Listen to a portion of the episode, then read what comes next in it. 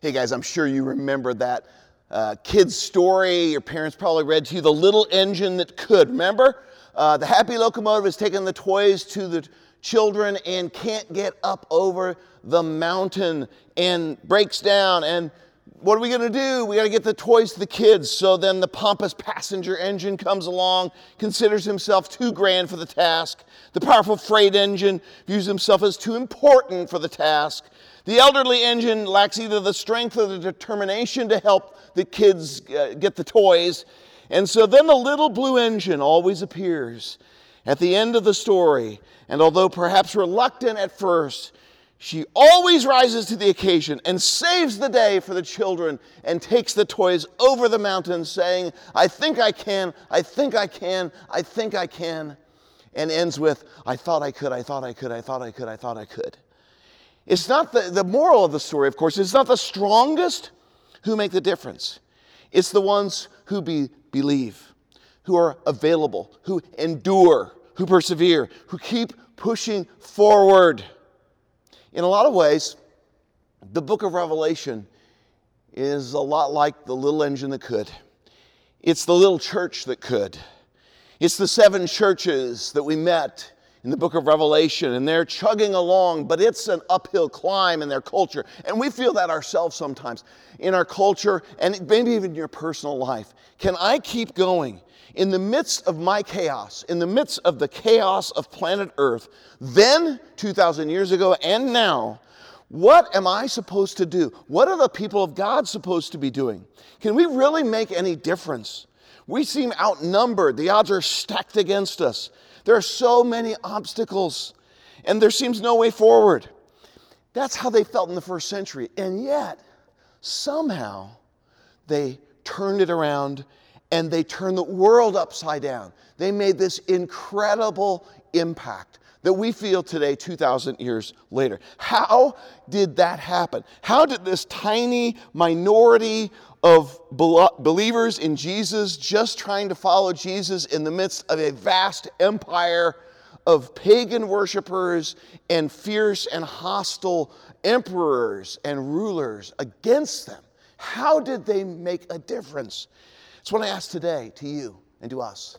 How do the few influence the many? When we feel so outnumbered, when we feel like the odds are stacked against us, how do we overcome?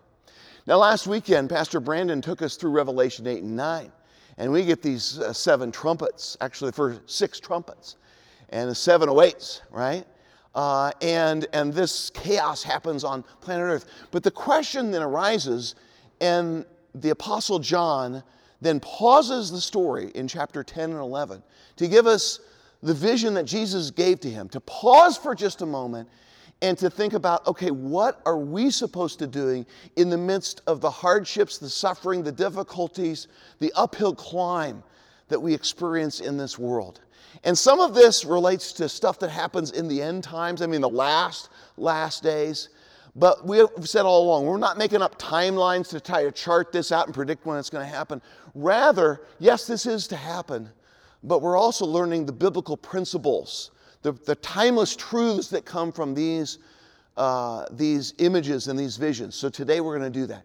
And to get us started, uh, we're going to look at five scenes today from the Word of God. And to get us started, I want you to listen to scene one from Revelation chapter 10. And our good friend Randall Watt is going to give us the Word today. Then I saw another mighty angel come down from heaven wrapped in a cloud, with a rainbow over his head. His face was like the sun, his legs were like pillars of fire, and he held a little scroll opened in his hand. He put his right foot on the sea, his left on the land, and he called out with a loud voice like a roaring lion. When he cried out, the seven thunders raised their voices. And when the seven thunders spoke, I was about to write, but I heard a voice from heaven saying, Seal up what the seven thunders said, and do not write it down.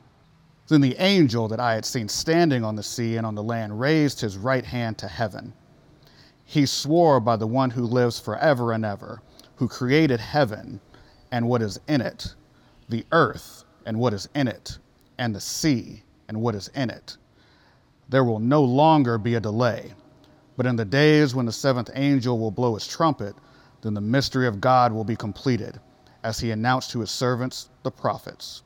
Okay, so you see this incredible vision. I saw another mighty angel this giant angel with one pillar of fire leg on land and the other pillar of fire leg on sea. And it's just amazing. And the little scroll is in his hand. The mighty angel is magnificent, majestic, intimidating, glorious. One foot on land, one on sea and the little scroll, the message, the plan of God about to be revealed in his open hand.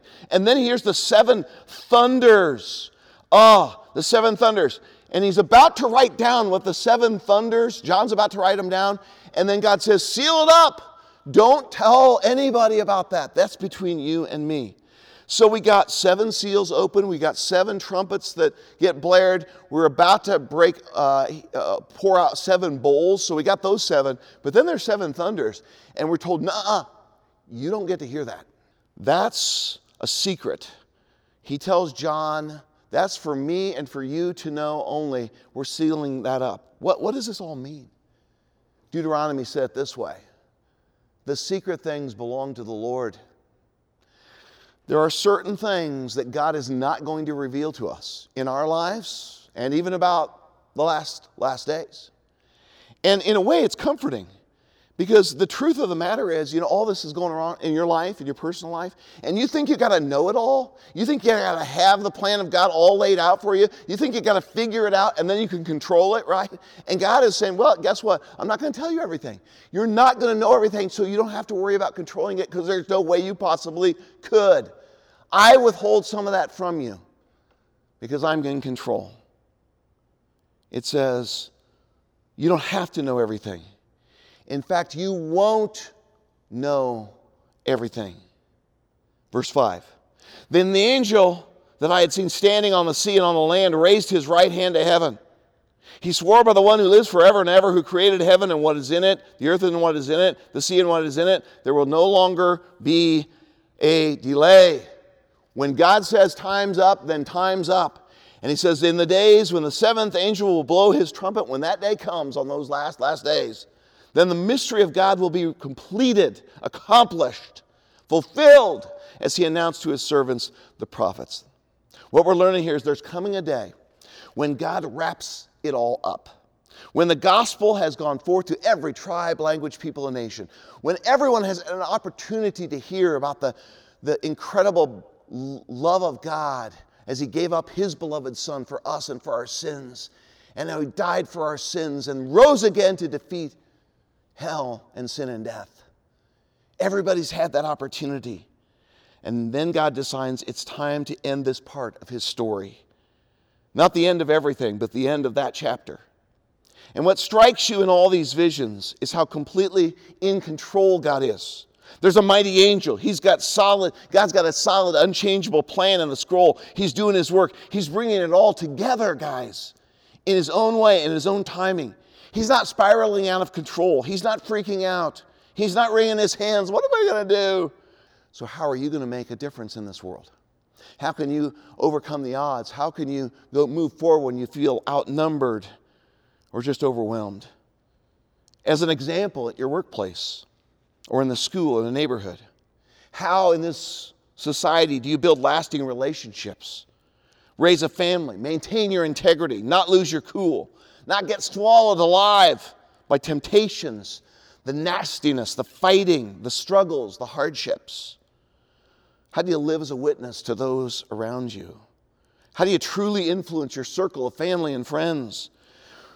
Even when you feel all alone and outnumbered, and that no one will listen, and there's no way forward.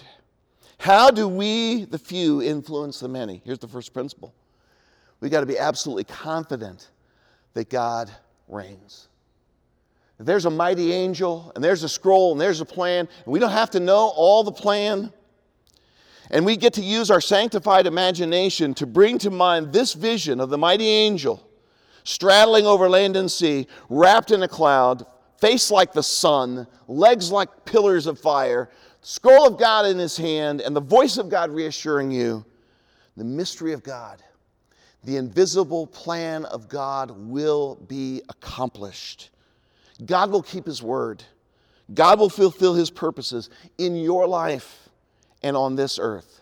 So if you and I are going to have any influence in this world at all and make any difference, we have to trust that God reigns and is in control. You got to believe that God has it covered, God has you covered, and He's got a plan. And there are no gaps in the plan. It hadn't all been revealed, but there's no gaps. And we can't know the full plan of God. We don't need to know the full plan of God. We just need to know the Lord of the plan. Bob Goff put it this way great speaker from coming up soon at our uh, Good for All conference. He said this way check it out. Courage isn't the absence of fear, it's deciding that fear isn't calling the shots anymore. I love that. Absolutely true. By the way, get signed up for Good for All 2022. You know, it's going to be amazing, guys. You do not want to miss this opportunity. All right, keep going. Let's listen to scene two of the Word of God. Then the voice that I heard from heaven spoke to me again and said, Go, take the scroll that lies open in the hand of the angel who is standing on the sea and on the land. So I went to the angel and asked him to give me the little scroll. He said to me, Take and eat it. It will be bitter in your stomach, but it will be as sweet as honey in your mouth. Then I took the little scroll from the angel's hand and ate it. It was as sweet as honey in the mouth but when I ate it, my stomach became bitter. And they said to me, You must prophesy again about many peoples, nations, languages, and kings. Now, John, in this passage, the Apostle John gets a commission, or I might call a recommission. He had a call, now he gets a recall to, uh, to follow Jesus, to, to keep going strong in this hard time. And so it says, the voice of God, so go take the scroll. Verse 9 So I went to the angel. I asked him, Give me the little scroll. He said, Take it and eat. It'll be bitter in your stomach, but it'll be sweet as honey in your mouth. I took the little scroll from the angel's hand. I ate it, sweet as honey in my mouth, but in my stomach turned bitter. Then he said to me, You must prophesy. That's not predict the future so much as it is give forth, speak forth the word of God about many peoples, nations, languages, and kings. So John gets a recommission. He might have been a little reluctant. I mean, things were coming down, and he's talking about the last, last days. And we sometimes feel that in our last days, these last days. Not the last, last days, but our la- these last days, okay? How do we, the few, influence the many? Here's the second principle we got to be like John, all in for God's message. He said, John, you got to take this in. You got to eat this. You got to swallow this. And it's going to be sweet. It's going to turn bitter in your stomach. Now, there's a lot of different ways to understand that, but what I understand it to mean for us and for John is that we got to take in the Word of God. We feed on the Word of God. We allow it to shape and mold and perfect us from the inside out. We get off of our news feeds and our social media and our websites long enough to eat the scroll of God. This is Ezekiel was given these same commands, and now John is, and now we are. And when you do, there are going to be some sweet parts in your mouth and there are going to be some bitter parts. There are going to be the sweetness of victories and promises and grace and love and compassion and God's forgiveness through the cross of Jesus Christ, the sweetness of the resurrection, the gospel. But then there's also the bitter truths, the harsh realities, the call to repent and to turn away from evil, the justice against evil, the eternity that is at stake, the incredibly sobering consequences for those who reject the love of God. That's bitter. And so, what John, what he's saying to John and what he's saying to us is we got to be all in for the message, all in for both the sweet and the bitter, the bitter and the sweet. We, can, we cannot exist, and neither can our culture, on nothing but sweets.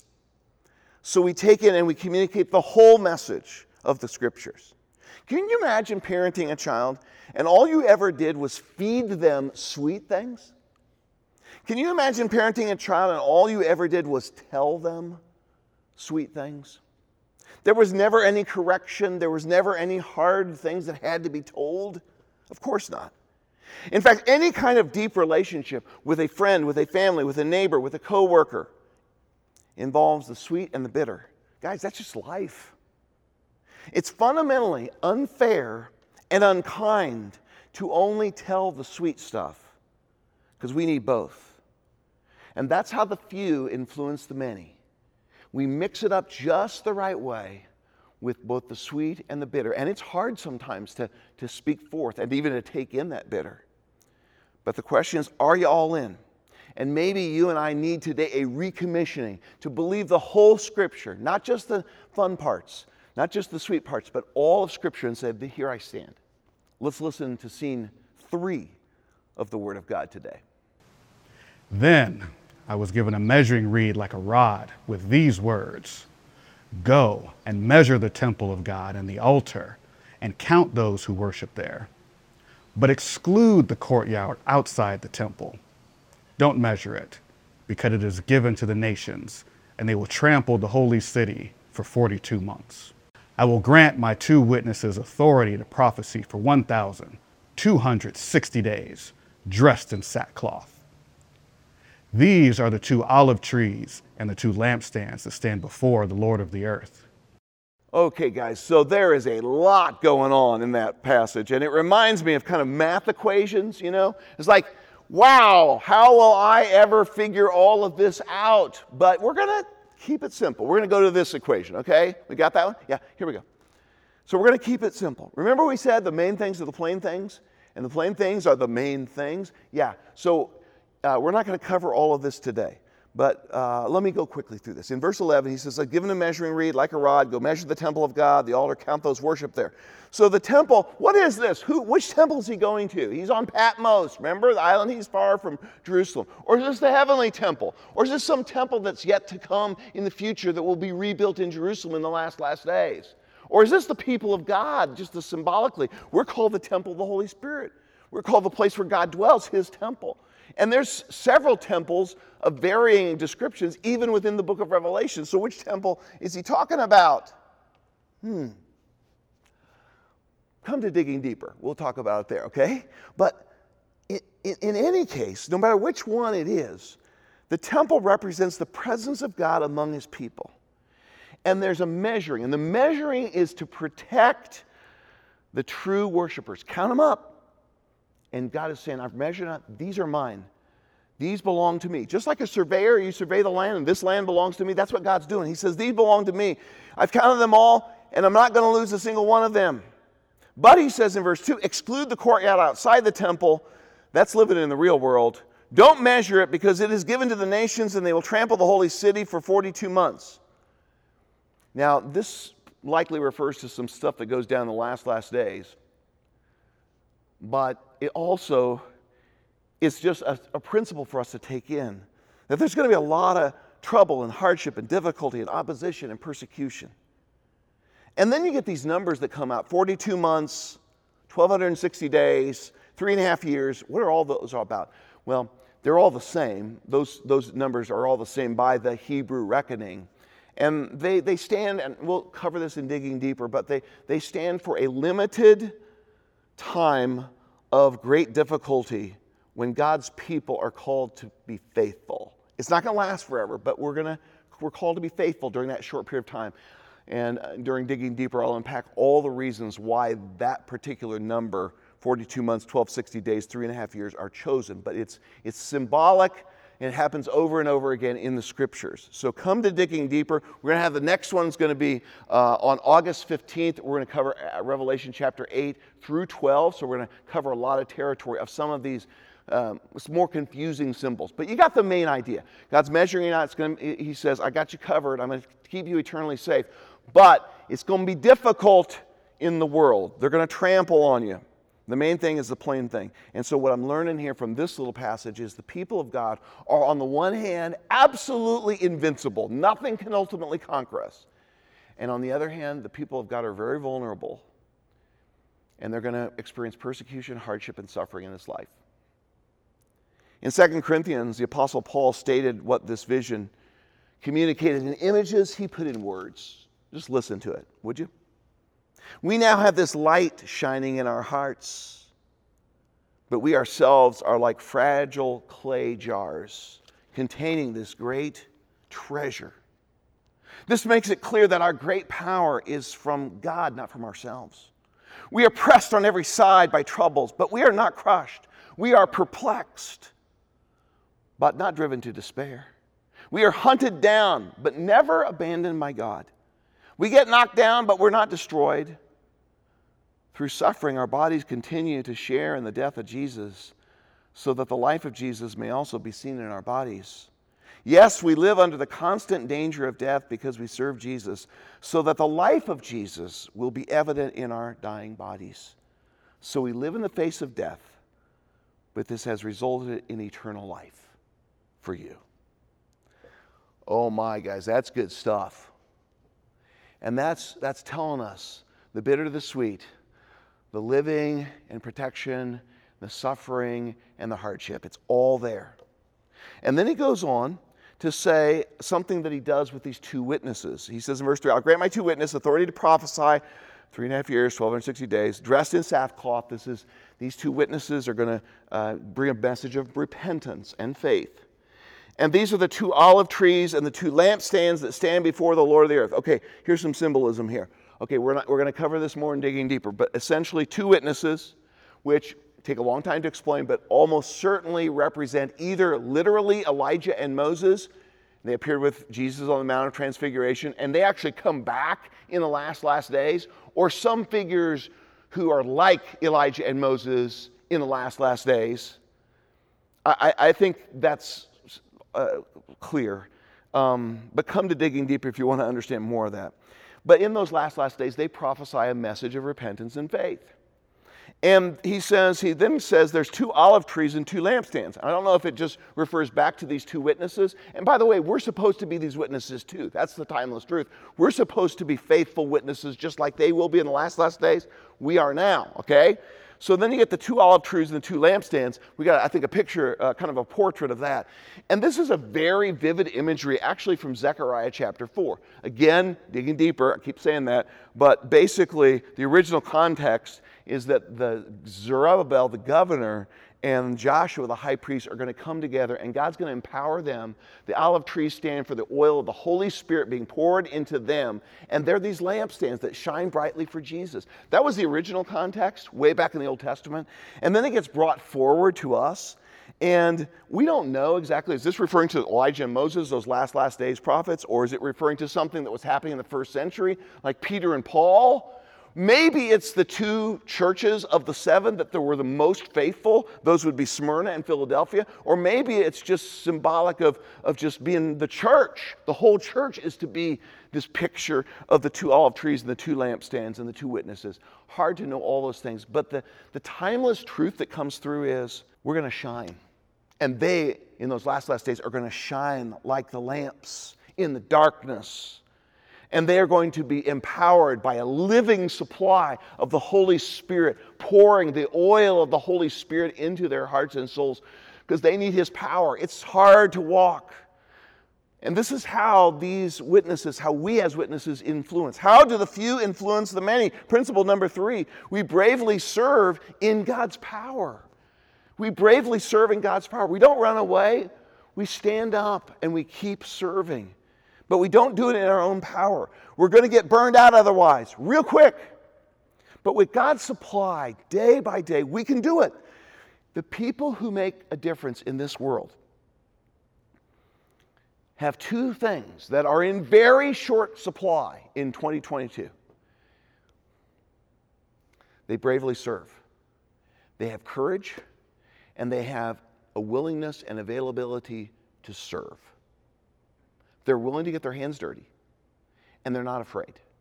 Or if they are afraid, they're just not letting fear call the shots. Courage. Somebody said the bad times are the best times to share the good news. I 100% believe that. And that's what we're seeing here, and that's what we're seeing in our lives. When, when you have difficulties surrounding you, those are the times to rely on God's Spirit and God's power and continue to bravely serve. And can I just say to you, can I ask you, are you in the game? Are you serving God? Are you serving the mission of the church? You know, the few who influence the many are the few who say, you know what, put me in. I want to be a part of the action. And maybe over the last couple of years, uh, you've kind of dropped out of that in terms of volunteering or serving or just following Jesus in a way that serves the, doing the hard things and maybe just telling your story even or helping kids in a Sunday school class or, you know, serving at a community outreach event. You say, I'm gonna, I'm gonna get involved. I'm gonna throw myself in there into the mix of the mess, and I'm willing. And it can be whatever you're good at, whatever, however God's Spirit has empowered you, but you're still there. You're bravely serving. So if that's kind of slid to the back burner, can I, can I just encourage you to bring it out to the front burner and say, okay, I'm in. I'm in. Let's listen to the word of God again from scene four. If anyone wants to harm them, fire comes from their mouths and consumes their enemies. If anyone wants to harm them, he must be killed in this way. They have authority to close up the sky so that it does not rain during the days of their prophecy. They also have power over the waters to turn them into blood and to strike the earth with every plague whenever they want. When they finish their testimony, the beast that comes up out of the abyss will make war on them, conquer them, and kill them. Their dead bodies will lie in the main street of the great city, which figuratively is called Sodom and Egypt, where also their Lord was crucified. And some of the peoples, tribes, languages, and nations will view their bodies for three and a half days and not permit their bodies to be put into a tomb. Those who live on the earth will gloat over them and celebrate and send gifts to one another because these two prophets had tormented those who live on earth. But after three and a half days, the breath of life from God entered them, and they stood on their feet. Great fear fell on those who saw them. Then they heard a loud voice from heaven saying to them, Come up here. They went up to heaven in a cloud, while their enemies watched them. Now, guys, what I think what has been envisioned here in a very highly symbolic language are people who have an incredibly powerful impact on the people around them. It likely refers to those last, last days, but the principles are the same for our days. Uh, you get in verse 5 uh, and 6 uh, this incredible power that these witnesses display, and they're highly symbolic language, and God has a protection around them, and they're able to do amazing things with their message so they bravely serve in God's power, is what the images are saying. I don't know how literally to take all those. But what it says in verse 7 when they finish their testimony, I love that. As long as you're around, you aren't finished, your testimony is not sto- done. But when you finish your testimony, guess what happens? You die and your life's over. But here, we say they, when they finish their testimony, the beast that comes up out of the abyss will make war on them, conquer them, and kill them. So now is the first time we meet this cryptic character called the beast. We'll get more to him later in Revelation, but just suffice to say, this is not your friend. This is, the beast stands for those powers on earth, and perhaps one capital A Antichrist, but a lot of little a Antichrist, just anti Christian uh, opposition that comes out from the pit of hell and just comes against these witnesses. And again, last, last days, but the principles apply to now.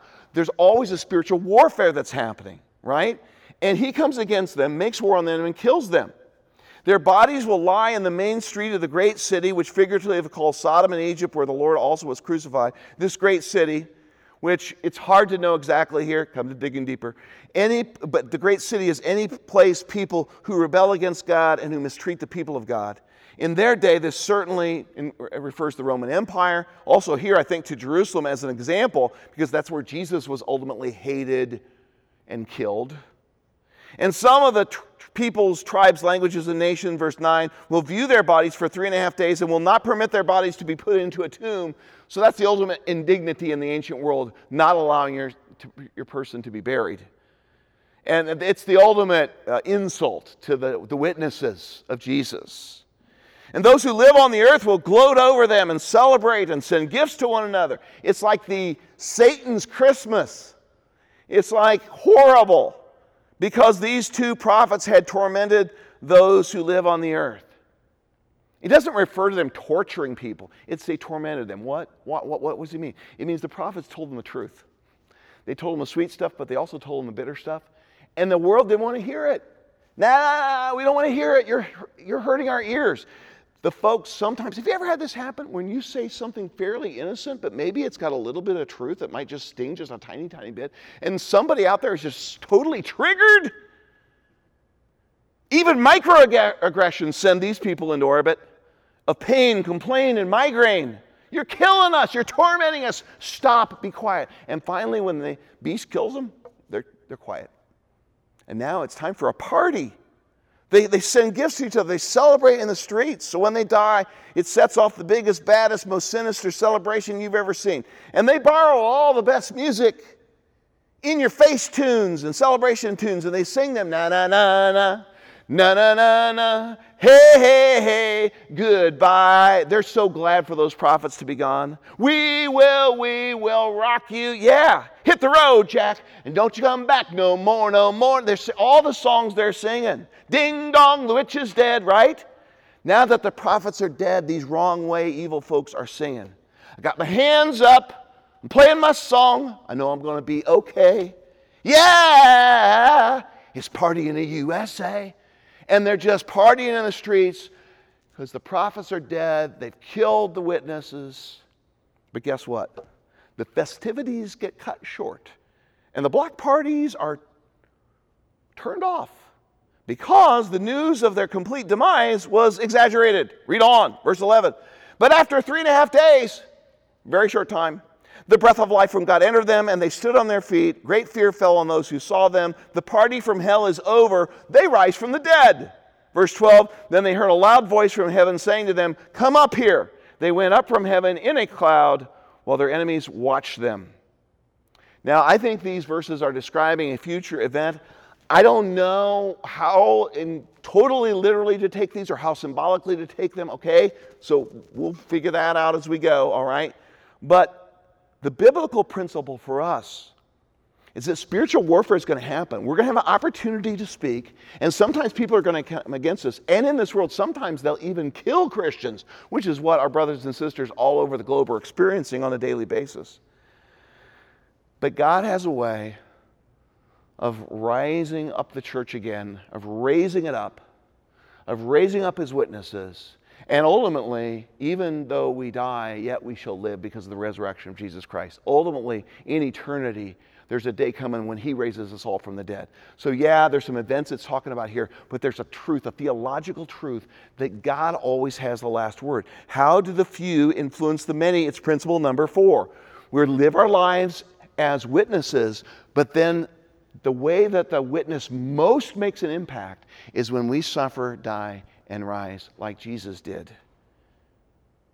In other words, as you heard the vision that was recounted to us, did it sound vaguely familiar of someone we've met before in the pages of Scripture? Somebody who went forth, taught the truth, eventually suffered, died, and then rose again? Does that sound like anybody?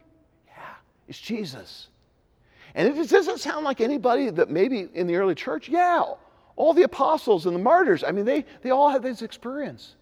And in the early church history, in the days of Revelation, yeah, you got people who were martyred for the faith, but they won the ultimate victory. It, this is what the book of Revelation means when it says they conquered by the blood of the Lamb and by the word of their testimony. We suffer, die, and rise like Jesus. In around 200 AD, there was a, a, a Christian leader named Tertullian. And as Christians were falling to martyrdom left and right, and the empire says, We are winning, he said, No, you're not. Because the church was just growing by leaps and bounds. The truth of Jesus and his love could not be contained, it was just spreading. And here's what Tertullian said He said, The blood of the martyrs is the seed of the church.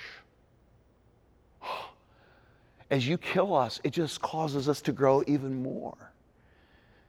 This is a hard truth for a Western culture and society that's used to being protected and not having to pay the ultimate price. But it's a truth nonetheless that oftentimes the gospel moves forward most rapidly and most um, forcefully, not when the church has favored status, but when the church has not favored status, when it's persecuted, when it's difficult. That's when the gospel goes forward. And this truly is the life of every believer who ever makes a difference. Not that we're all martyrs, but we shine, we testify, we witness, we love people, we love our neighbors, we forgive, we love everybody, we show them, and we testify to the whole truth of God, and we tell the story of Jesus, and we call people to faith and to repentance. And sometimes we suffer, and sometimes it feels like it's killing us, and sometimes it actually we, it does kill us. But God raises us up again and again and again, and will raise us up on the last day. We live, we suffer, we die, we rise. Paul said on one occasion, I die daily. That's what Jesus said. Take up your cross and follow me. And finally, one day, after a life of following Jesus, he calls us home as well and says, Come up here. Come up here, son. Come up here, daughter of God. In your life has made a difference. And he says, Well done, good and faithful servant. Let's listen to the last scene for today, scene five. At that moment, a violent earthquake took place. A tenth of the city fell, and 7,000 people were killed in the earthquake. The survivors were terrified and gave glory to the God of heaven. So, after this miraculous, incredible death, resurrection, ascension scene, whatever that means symbolically or literally, it says here another symbolic vision. At that moment, a violent earthquake took place. A tenth of the city fell. 7,000 people were killed in the earthquake. Survivors were terrified and gave glory to the God of heaven. When those martyrs die, in the future and in our days, but the movement goes forward, it rises again and again and again. There will be many who are moved to give glory to the God of heaven. It's a chaotic scene. But interesting, it sounds like punishment. Actually, it's mercy because these numbers all come from the Old Testament, only they're reverse in the New. So in the Old, one tenth of the city remains, 90% has been destroyed. Here, only one tenth is destroyed, 90% remains. In the Old, only 7,000 survive. Here, only 7,000 are lost, 10%. There's 63,000 that are alive. That's what it's saying. So 90% are shown mercy. And the faithful witnesses of, of believers in the midst of all this causes these 90%, some of them anyway, to finally wake up and it shakes them to the core of their being. And finally, it says they gave glory to the God of heaven. Some people say this isn't real faith and repentance. It's just, you know, they're like, okay, we're serious about God. But every other time this phrase is used in Revelation, it's talking about worship, it's talking about giving glory to the God of heaven. So there's something that's going on in hearts. And thousands upon thousands upon thousands trust in God and give glory to God. It's a remarkable spiritual revival. And that's what can happen when believers are willing to lay down their lives. When the few say, you know what, I'm going to be faithful, even when it's hard. Other people see that and it makes a difference. This isn't just for the end times, guys the last, last days. It happens repeatedly throughout the history of the world and the history of the church. The faithful witness of the few in the hard times ignites spiritual revival among the many who are looking on. And they give glory to God in heaven. Are you willing, if you really want to make a difference, are you willing to be the one who puts yourself out there, who bravely serves, who trusts in a God who's totally in control, who says, Supply me with your power, Holy Spirit, and you're willing to tell the whole message? and just live a life of integrity and wholeness and goodness before our neighbors and really love even our enemies. He says, principle number five, we can expect that God will move in many hearts. We pray for that, we hope for that, and we live our lives for that. That God is somehow going to ignite a spiritual revival in our city and in our nation and in our world. Can we pray and live toward that end? because it can make an incredible difference. Guys, I want to tell you one last story as we close. And it's from 400 years after the time of Jesus. The gospel has begun to spread throughout the empire, but there's something going on at the Colosseum in Rome, and it's an incredible story. About 400 AD. Check out this story. In the fourth century, there lived a monk, Chuck Colson tells this story, who had spent most of his life in a remote community of prayer raising vegetables for the cloister kitchen. And one day, this monk named Telemachus felt that the Lord wanted him to go to Rome, the capital of the world. Telemachus had no idea why he would go there, why he should go there. He was terrified of the thought of it. But he prayed, and God's directive became clear. Here, how the bewildered little monk must have felt as he set out on his long journey on foot, everything he owned on his back. Where was he going? He didn't know. What would he find there? He had no idea, but obediently he went. Telemachus arrived in Rome during a holiday festival. The Roman rulers kept the ghettos quiet in those days by providing free bread and special entertainment called circuses. And at the time that Telemachus arrived, the city was also bustling with excitement about the recent Roman victory over the Goths. And in the midst of this jubilant commotion, the monk looked for the clues as to why God had brought him there to Rome. Perhaps he thought it is not sheer coincidence that I have arrived at this festival time. Perhaps God has some special role for me to play. So Telemachus let the crowds guide him, and the stream of humanity soon led him into the Colosseum, where the gladiatorial contests were to be staged. He could hear the clamor of the contestants preparing to do battle. The gladiators marched into the arena, saluted the emperor, and shouted, We who are about to die salute you. Telemachus had shuddered. He had never heard of gladiatorial games before, but he had a premonition of awful violence. The crowd had come to cheer men who, for no other reason than amusement, would murder each other. Human lives were being offered for entertainment. And the monk realized that what was going to happen. He realized he could not sit still and watch such savagery. Neither could he leave and forget. He jumped to the top of the perimeter wall and cried out, In the name of Christ, stop it.